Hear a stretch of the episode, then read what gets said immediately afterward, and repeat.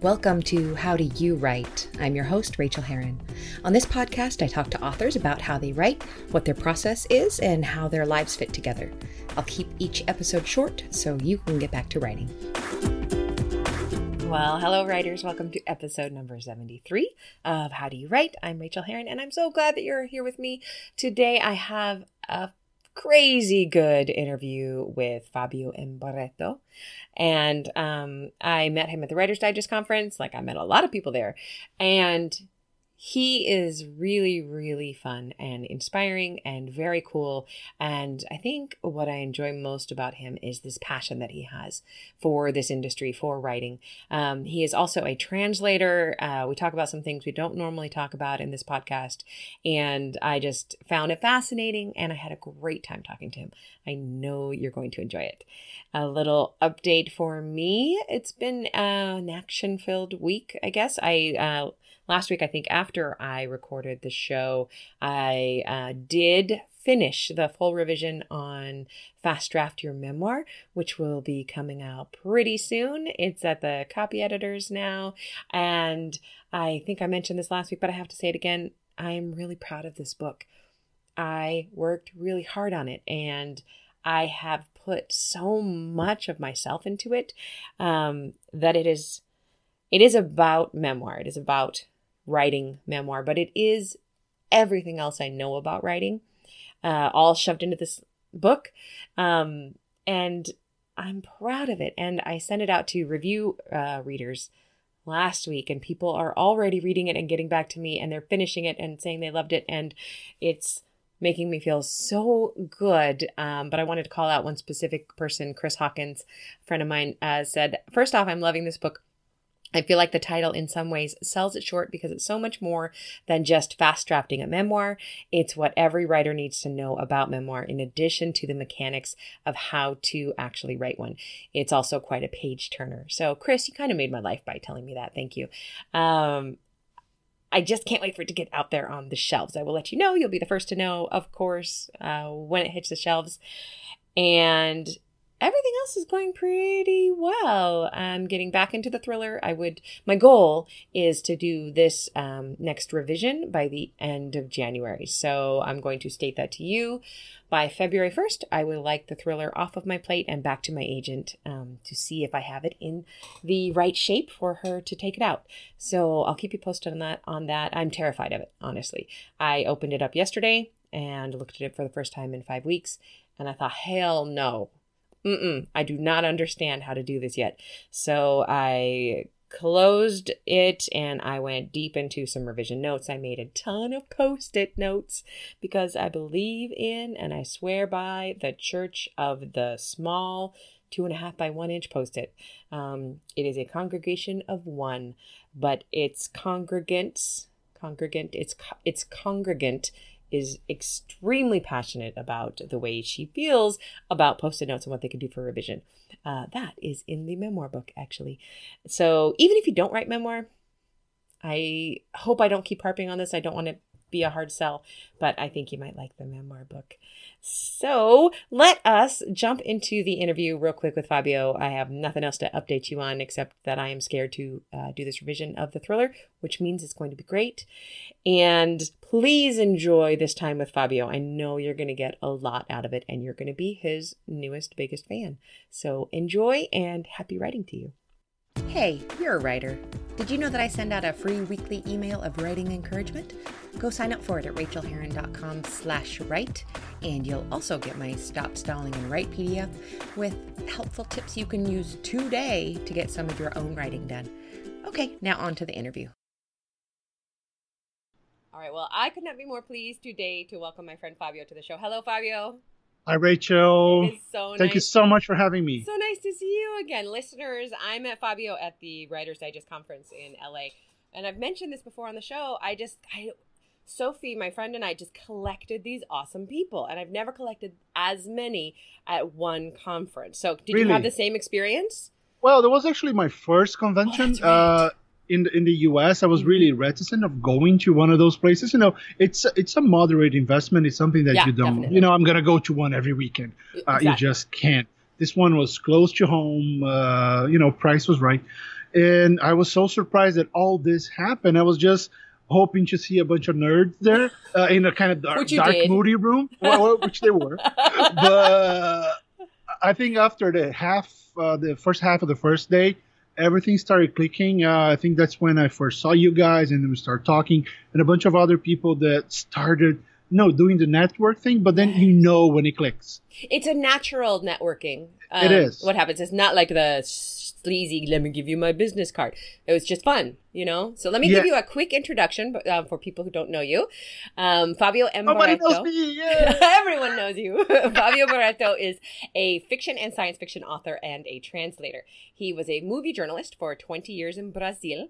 His debut novel, um, forgive me, Filhos do Fim do Mundo, was awarded Best Novel of the Year in Brazil in 2013. He teaches two online creative writing classes and hosts a writing podcast called Gente que Escreve, both in Brazilian Portuguese. Um, as a translator, he has worked with Neil Gaiman and George R. R. Martin and dozens of Netflix movies and shows. He lives in LA, of course, you do, with your wife and two kids. He lo- also loves archery and hates writing in the third person. I love that sentence because people say, I think they think that somebody else writes our bios or No, we do. We We, do. do. It's so weird. Like, let's think about ourselves as somebody else. It's so like I'm not that person. You know what else is this big Uh. secret? and I don't know if you've had to do this, but you know when you read a, a novel and in the back it has the questions for the author and then the Hmm. author answers the questions? What people don't know is the author writes those questions too. Like Yeah, It- Here's the thing, people. We write almost everything All that's it. in there. all of Uh, it. the, the one thing I, I wish you could write more often will be the actual synopsis, uh, the one on the back. Normally, that's marketing who does it. Yeah, uh, on, yeah. on my novel, uh, and it's kind of funny that you read everything with a Spanish accent, uh, Oh, which I has nothing to do with the port. Which is which is fine. Actually, oh, with uh, an Italian accent because I don't even speak Spanish well. well, but it, it said gente. Gente is pretty much um, Oh. Spanish. But my novel, Filhos do Fim do Mundo, uh, the, the editor, the marketing department wrote the synopsis, and they spoiled the first three chapters. And it was like, no! Yeah. That's terrible. Um, Um, usually my editors write the back blurb for me, but I have Hmm. I have an editing hand in it, and I actually like that they do that because I hate doing it. I should be better at it, but I'm not. Yeah, well, so let's so- focus on, on the content on the inside. I really wanted you on the show because you are not like anybody else that I've ever met in the writing industry. You do this translation. You're also writing. Um, you are currently moving into writing in English. Is that right as well? yes. directly into English. So I want to talk about scary. that. of course, it's scary. but this show is about writing process. Sorry, my chair is so squeaky. Um, Mm-hmm. No what is your writing process? Tell me about it. Uh, it depends on the day, Rachel, because uh, I take care of my of my son Eric. I have two kids. Uh, Eric is he's two and change, uh, and he's with me all day long. So, and you, you imagine a toddler climbing on you, running around the house, trying to kill himself every 15 seconds. And how can you concentrate? I can't Or- even imagine. I, can't I locked my dog in the bedroom accidentally this morning, and I forgot about her for five hours. and I then you realize the house is so peaceful. I wish it was always like this. Right now, listeners, uh, his son is on a nap break. So He's on that's an how app we're break. We've been coordinating this for like two weeks already. okay. Ping me when he goes to sleep. Yeah, yeah, th- that's what happened. So uh, this is pretty much what happens uh, when you have a toddler. It's really tough to concentrate. And right now that I'm trying, I'm starting to work straight into English. It's a whole new process. Uh, it takes much more time for me to go through a page because I want to make sure everything is there. Sometimes I miss articles. I miss uh, a word. I think it's there. It's not there for some reason. Uh, so I need to be very meticulous about uh, everything I write in English. And so, can you imagine doing that with a kid? No, it's I can't. insane. So what I'm doing is sometimes I pull the famous uh, four to six. I wake up like three thirty. I go to bed to at nine. Yeah. I go to bed at nine ish. Uh, wake up at three something. Start working at four. Do some work until six. Do all, the whole day of you know taking care of him and write an hour, an extra an hour at night. Yeah. That's what I'm trying to do. But my wife's being amazing. Uh, she's been taking some some days off or half days off, so Mhm. she can come back home and then I go to the library. Yeah. I- I'm Yeah. a library guy. I, I hate going to the coffee shop. Uh, coffee shops, too you know, a lot of movement, and there's a coffee that smells that kind of. I don't like. So I go to the library every time I can put like two or three hours of work, at the library is so productive. I don't know Yes. if I don't know if it's the books talking to me. There's you know it's LA. If you shake a tree, uh, four screenwriters will fall. you go to the library. There's about seven guys, all the same guys every day. They're all there. so you know they're gonna find friends, Yeah, exactly. people in the same situation. I think it's the Uh, smell of the books. For me, it's the it's literally, and I'm not exaggerating. It's the smell of the old books Mm-hmm. that that I really love about the library. I, I am also a library writer, much more than a coffee writer, Yeah, cafe I writer. think, I think it gives you some, I don't know, incentive. That you know, all these people uh, have been through this. No matter if it was Stephen King or the guy who's just published, uh, they Yes. had to go through whatever I'm going through. So, you know, it kind of pushes me forward a little bit. But that's it. Uh, I write when I can. Uh, I try not to write on the computer. I'm I switched to my legal pads. I'm writing Really? everything by hand. All that stuff I sent you. yeah, I wrote it by hand, the first draft, and then because I forced myself to revise it again. as you put it in. And you know, sometimes and when I do, I start reading it to myself, reading it out loud, and then I know it, it doesn't feel good. So let me rework it. So I I loved what you sent me. It was so strong and emotional and dark. I love I love dark. I adore dark. The darker the better, and that's pretty damn dark. Um, but let me ask you this, and I think Yes. I asked you this in LA, and I don't remember the answer. Um, why do you not write in Portuguese and then translate it? You are a translator. That is what you do. Yes, uh, I think there there are two ways of looking at it. When I translate something from English into Portuguese, it's going to my to my native language. It goes. It's easier. It feels natural. I, the control I have over the Portuguese link. I've been writing every day for the past twenty three years. Yeah, So it's insane. Every day, it's my life. So I know how to do that. yeah. You can So you breathe that in a way. That's your that's your breathing is your Portuguese. Yeah, when you when you are trained on a newsroom uh, and you have to write six stories a day uh, be- before two p.m., it's insane. It feels Well- like to, my today, but not usually. Well, newspaper has to go into print, so Yeah. we had a, this crazy deadline every day at you. Uh, so when you do that, uh, you you create tools. You create you have this tool set that helps you write anything, anytime, uh, all the time. Mhm. But If I do that, if I write in Portuguese and try to translate into English, I will bring all the structure with me. Oh, that makes complete sense.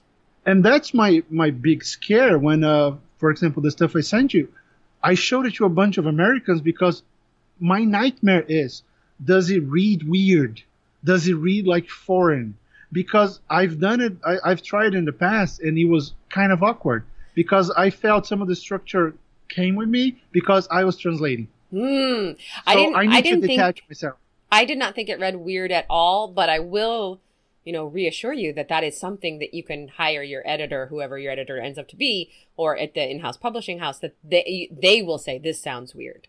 that's the You plan know? Yeah. that's the idea so I mean, that even happens between like you know English and British, you know, American English and British English Yeah. and Australian English and Gaiman, Gaiman has a guy who Americanizes his stuff. oh who makes sure everything reads uh, how it's supposed to. But you know, there was, there was a there was a fear I had, and that kept me from writing in English uh, for so long. And, and the main reason is I want to learn. I just don't want to be a guy who, who who has to rely on the translator all the time. I mean, I know this uh, uh, at least to a degree. So I want to be able to do it uh, and sell my work properly. And to be honest with you, the the stuff I sent you, I'm not even looking at the original. I'm basically rewriting the book. I am retelling ah, so you told it and now you're retelling it from scratch. yeah, that that's right? my that's Yeah. my first novel. Yes. That is, um, I've I've had a lot of I've known a lot of people who've had serious success with doing it in that way. They write it, put it away, and rewrite it. Yeah. Yeah, Yeah. That's- so that's pretty much what I'm trying to do. But yeah, So that's cool. my that's the reason. I, I want to have something fresh, something ca- catered to this market, not something that was just. and to this I don't know. structure, to this voice. Yeah, Yeah, I think so. fantastic. What is um what is your biggest challenge when it comes to writing? Challenge is, uh, you know, overcoming this fear.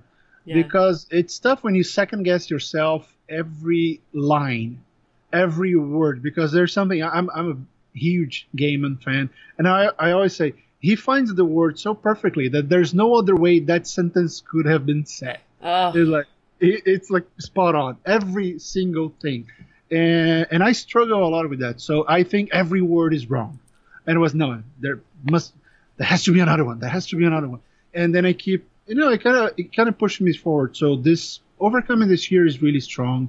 It's a big challenge because I think I have to do a little bit more than other writers would have to because I have this handicap. Mm. So something that pushes me forward, but it's also it's always like ah, you're wrong. It's gonna be weird. Nobody's gonna like it. Uh, which is which which sucks because I, terrify think myself. I think all writers have that anyway, even when they're writing in their native language. I'm sure you felt that writing in Portuguese, so you have it almost doubled in a way, Yeah, and that cannot yeah, be but that- pleasant. Yeah, but then in Portuguese it was a different one. It was much more related to the story. It was uh, is this the best decision? Yeah. Uh, is this the best scene? Uh, in English, is this the best scene? Is this the best word? Is this the best sentence? What am I doing here?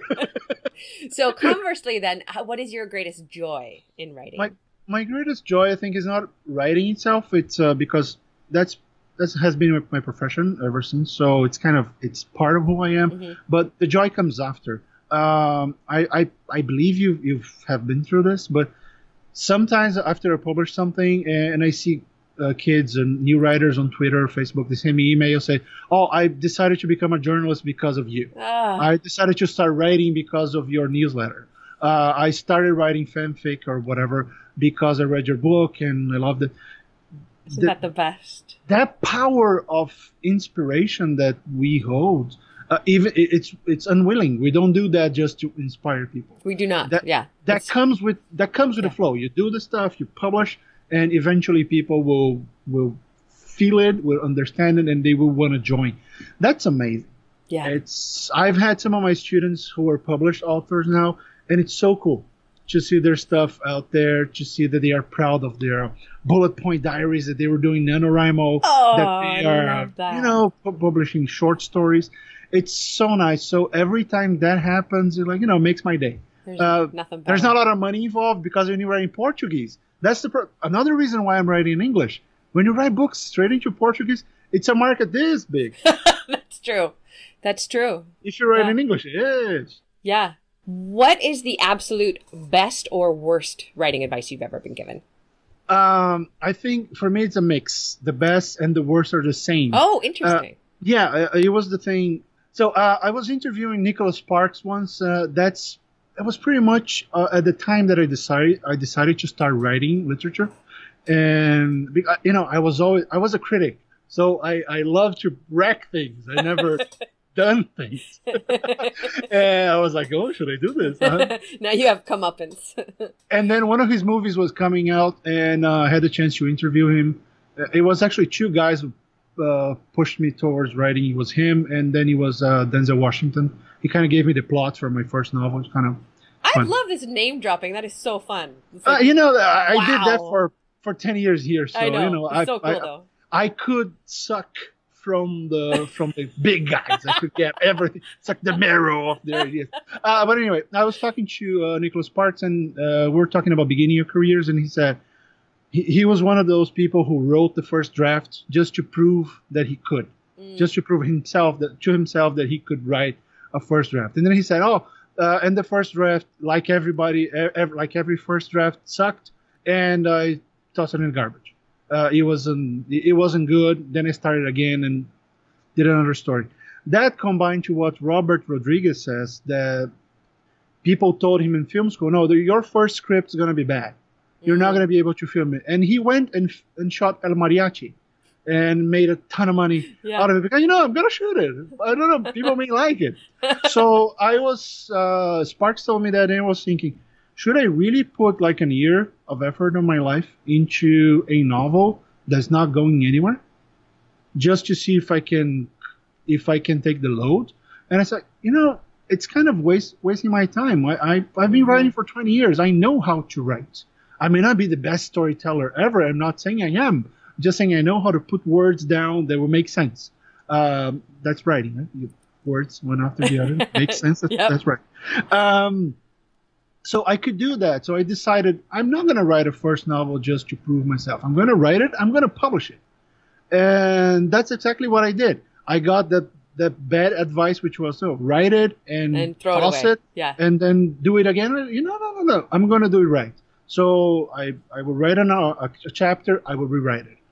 so I decided that I will I will get the story. So I wrote my first draft. I sent it to the to the publisher. Uh, I got picked up. I, I, it wasn't even finished. I had like seventy percent in. Holy I cow! It. They loved the story. I had shot a um, uh, short video, a short film uh, in film school using the the prologue. So I sold the story, and that's because of that bad advice that oh you should throw it away. I don't think we should throw it away, unless it's really, really, really bad. Unless I you're I love doing, hearing this because it it has some. It has been something that has come up on the show a lot, and and we hear it from everyone. And the fact is, I think the truth of the matter is is that it's said because so many of us writers do have. Like I, I personally have three manuscripts in a, in the drawer, which are so bad I could never publish them. Um, but I know that I needed to do those. I wasn't good enough yet. I didn't have 20 years writing experience. I didn't have much writing experience at all. Um, and so that's the way it worked for me. But there's nothing saying that you can't publish exactly a first exactly. novel. And I think that people need to hear that. I think that's really encouraging. yeah, it's not set in stone, and, and that's what I, I keep telling my students and whoever comes for advice is that it, it may be the case, as you said, you may write something. There's a bunch of short stories I'm never going to show anyone. But the point is, if you can, and if you have the time, and if you have the chops for it, why not try to actually have a better uh, first draft? Uh, because it's just you know you're doing you're doing the work, right? Yeah. Uh, you you have the story. Uh, they might not be the best characters ever. Uh, there might be flaws in it. and they there will be. Uh, There but, is in uh, everything. Yeah. in everything. Why not? You know, finish it, but you know, just rewrite it. Because one of the things that I that I, I listen a lot, I hear, I hear a lot from uh, youngsters is that they don't believe in rewrites. Uh, Oh you have gosh, I to. know. You have to. It, not.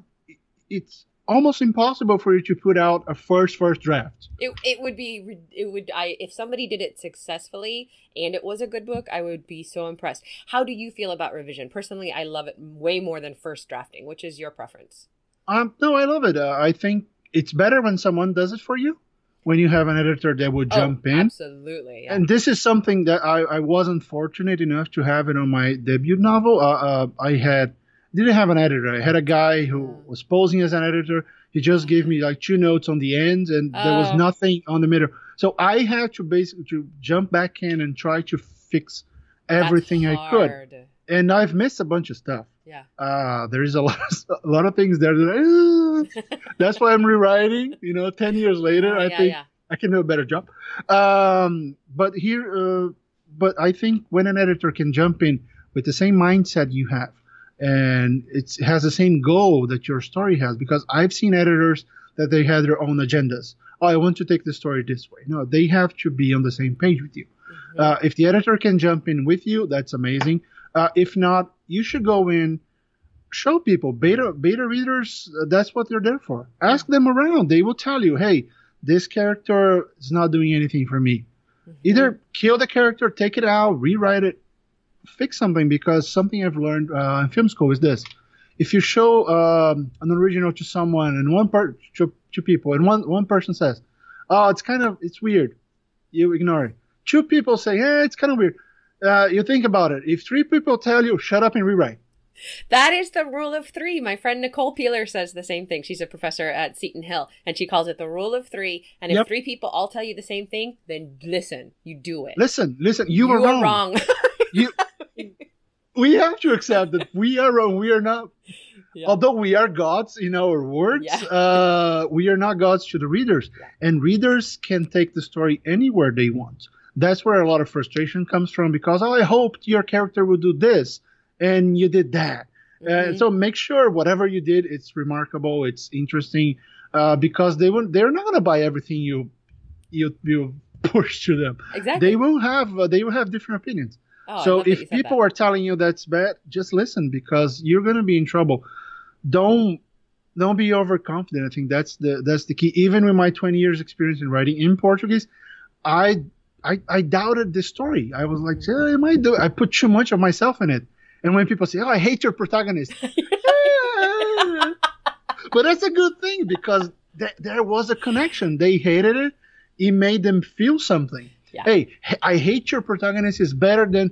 How'd you like it? Eh, I oh, oh, it's okay. I lo- I loved it. Really? No, you didn't. no, you didn't. I always No, prefer. I prefer a one star review to a two or a three star review. If you give me a Yeah. three star review, it's ambivalent. If you give me a one star, I made you hate it. And I, I, I evoked a feeling in you. And that's, I evoked a feeling, you know, the anger, the, the wrath. the rat. Can you, can you share a quick craft tip of any sort with us? Um, I had something here on the email. I closed the window. Uh, what was it? Hang on. I mean, uh, it was a good one. Let I me can, look I for can it. look it up.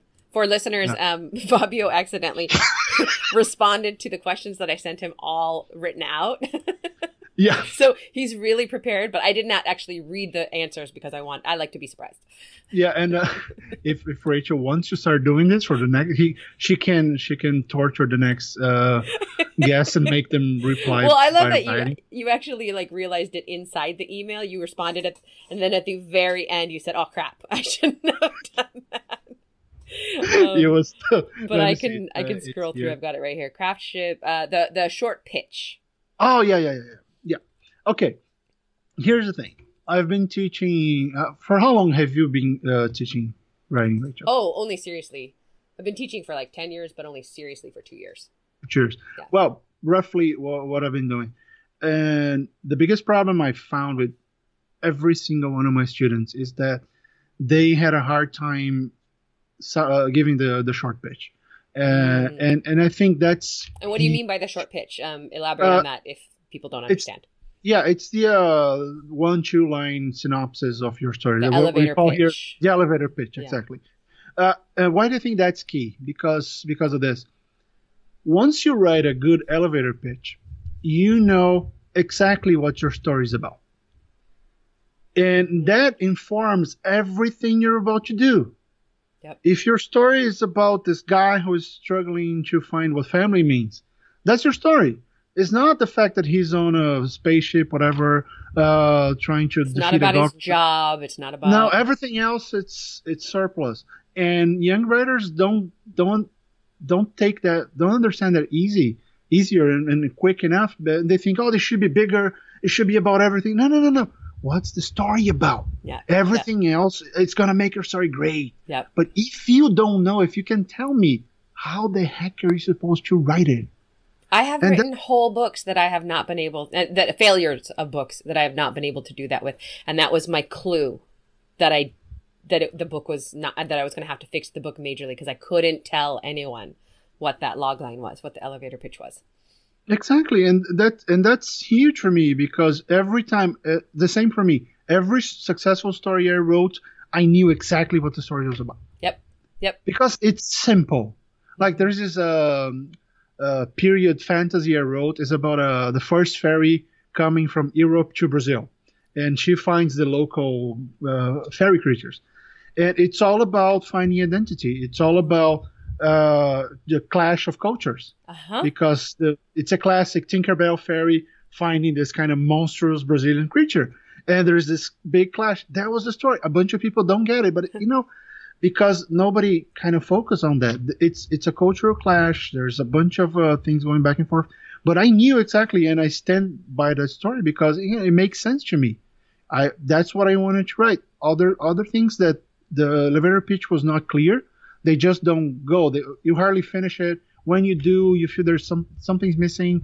It's Mhm. because you never had an end game. Mhm. And I think the elevator pitch makes it clear what's your end game. This is it. So go after it. Everything else is surplus. Everything else is just there to support that main idea. So What I that's like- my and I'll, I'll toss out an extra tip too. What I like to do now with my novels, or really any book, um, I write my elevator pitch first, and then I write it again. I revise it before I start the revision, Mm. because sometimes your book will change. you double you- check it against the idea. Double check it against the idea, and if it's changed on the way, and if you can make it into an elevator pitch that you love, then you can revise to that. But Sure. usually mine, usually mine does change a little bit as I go. No, but that's great, and I think that that doesn't set the, the story in stone. Uh, You you can adapt, Right. uh, right. but at least it gives you a good bearing. Like I'm going this way. That's my north. Yeah. I'm yeah. gonna chase this, and then whatever comes, hey, it can be better. You can find a better story in there. Yeah. Uh, but if you start strong with a solid elevator pitch, you there's no way that gonna go, that's gonna go wrong Mm. because you know what you're doing. I love that. I, I love that. yeah. When you have self doubt or dark days, how do you handle that? Uh, Netflix. yeah, that's a good answer. no, uh, kidding. Am I? Um, no, uh, it's it's kind of tough for me because uh, I always have a bunch of project projects going. So it's either translation or I have to take care of Eric or I have something else to do. So if it's not going, the other day, uh, Instagram is a weird place. I posted a picture. It was a blank page of my legal pad, and I got like 200 likes because I said I couldn't write today. I think people took pity on me. But, uh, but you know, normally I would go. I start revising something. Uh, I sometimes I do. I start outlining uh, another idea, or I I go do some some part of another job. Mhm. Uh, I go do some, do some research, or I go read. I just I, I I get out of it because every time over my career, every time I try to struggle and make it go by force, the result was never good. Mm, So if he wasn't there, I may write a page or two just to say, hey, just to show up to work. right, right, but right. I know I'm gonna have to rewrite. Yeah. So I would rather do something more productive that would just keep my mind, you know, doing something good now. Mhm. You're not wasting your time because what the dark day for me is when I feel to the last cell of my body, you're just wasting your time. Mm, Nothing's gonna come out of it. So let me do something that will actually bear fruit. it's So, so, that's that's what I think. So I just try to steer clear from it. Uh, I don't try to push it when it's when nothing is there, nothing is there. And normally when I what I realize is uh, there's a problem with the scene I'm writing. Mm-hmm. Either it shouldn't be there, or the scene uh, is wrong, is in the wrong place. So normally every time I stuck, I go back to outline or read like two or three, five pages before and see, oh, that's the problem. I steered to the right here. I should have gone straight Mm, So- sometimes I just completely cut that off and start again. that's awesome. That's an awesome answer. Um, on really bad days, if you could have Hmm. any other profession in the whole world, you just step into this profession. What would you do? Well, despite the fact that I chose this, I know the best profession. yeah, it's uh, and I still get the oh. Besides writing, what else do you do? Yeah, I respond to a stupid, uh, stupid question. Um, like this one. yeah, uh, like this one right now. I would, I would totally be a firefighter. Uh, I always want. I, I like helping people. I, like- oh, we talked about that. I remember. yeah, Yeah. think about this, Rachael. Most of what we do, I mean, you you offer services. You you have a podcast, newsletter. I have pretty much the same thing going. Part of this is not, of course, it's our job, but we do it because we like to help. We like to be a service. We we like to see people, you know, advance in their lives or whatever our goal is. Uh, and I, I don't think there is any profession that's more uh, giving in that sense than being a firefighter. Those guys, they are there uh, all day, all night, doing, you know, putting their lives at risk to help others. So I think that's a very noble profession, and I'm learning a lot about them because I'm writing uh, a novel about the. I think I told you that Yeah. about the biggest fire that ever happened in São Paulo, Yes. and we did a ton of research on what those guys did uh, back in the 70s, and it was insane Mm. guys going to a burning building without any uh, gear and saving people. It was insanity. It, like heroes to the core, and nobody ever wrote about it, which is, uh, you know, it's a pity. But I would love to be, if I could go back in time and, you know, some of, go to the firefighter, stop climbing trees or whatever, saving people. I, I would be fulfilled, I think. Yeah. Oh, that's great. That's Yeah. wonderful. And I told you How that I, I used to work for the fire department. Um, yes, you did. That's what I did. So, and I loved, I loved being there and watching that. And I think that's one of the things I really took away from that. But I don't miss it. I still feel like I'm giving back enough by doing what I do now. So that's that's nice. What is the best book you've read recently, and why did you love it? Uh, I, uh, I read uh, Old Man's War by John oh, Scalzi. Scalzi. Yeah. How did you Yeah. like it? I've never read him. I I didn't read it. I've listened to it. Uh-huh. That's- Uh, that's I, I'm a big I'm a big uh, Yeah. audiobook guy. Audible is my friend. Uh, Wil Wheaton's voice is always someplace in my head. he narrates so many books. He, He did does. all the um he does the uh, Ernest Cline books. Uh, he's doing Scalzi, so he's he's around the place. Yeah. He's all over. So I I think the rhythm Scalzi brings to a, a military sci-fi. It's it's fast paced. It's it's kind of intimate when he has to. It's funny. It's it's very interesting. I think it, he's a better Heinlein, which is great. We were in need. We were in, we were in need of a greater of a big military guy right now in sci-fi. So I think he brings that, and he writes. Oh boy. I wish I could write 10% of what that guy does.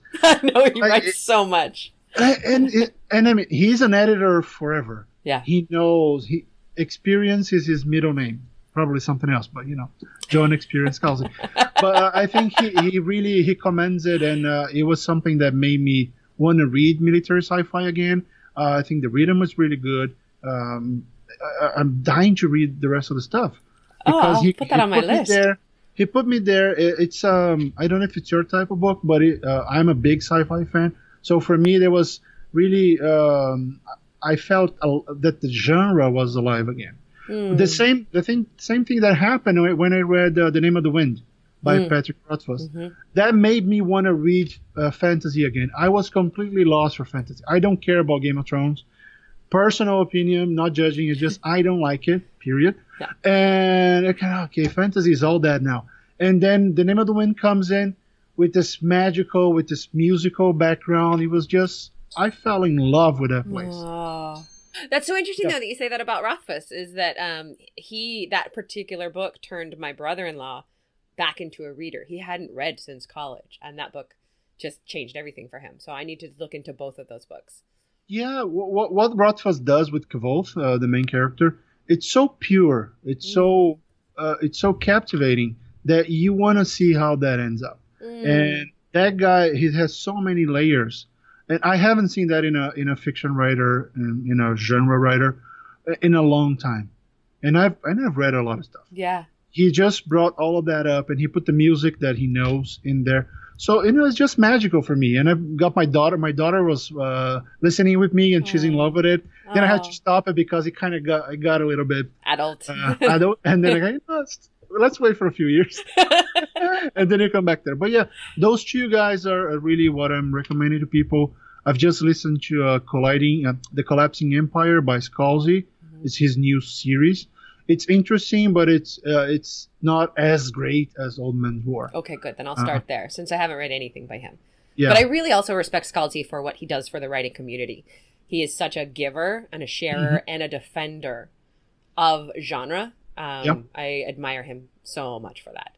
I okay. became his fan. I wasn't, and now Yeah. hey. Yeah, me too. What would you like to plug right now? Where can we find you? Tell us where you are, what you're doing. Um, I'm in LA. Um, You're in a chair. I, in a chair. I, I don't have a lot of stuff uh, in English right now. Uh, this is actually, and thank you for this. This is actually my first podcast in English. Yeah, I love it. I love that. I'm so I'm so excited. I was desperate. I'm uh, I was terrified about this. Like I'm gonna I'm gonna botch it. you did not. I'm gonna be like. Uh, Unless your like two year old right now comes and rips the headset off your head, you've done a great job. Yeah, thank you so much. So um, I have a podcast, as Rachael mentioned in the beginning. It's uh, so far it's, uh, it's in Portuguese only. It's called Gente que Escreve, People Who Write. Uh, everything I do is on my website, fabiombarreto.com. Rachael, I think we'll put the link put on the link the on the description. Uh, that's about it. So and in you case I, mean, in case I really do have a, a few Portuguese listeners, you have a Patreon campaign too in, in Portuguese. yes, is that right? Where's- yes, Is that yes. linked on your site? Yes, uh, everything is listed on my site because uh, our our supporters for the podcast are awesome. They've been we are the only Brazilian uh, writer oriented podcast. Oh, right now.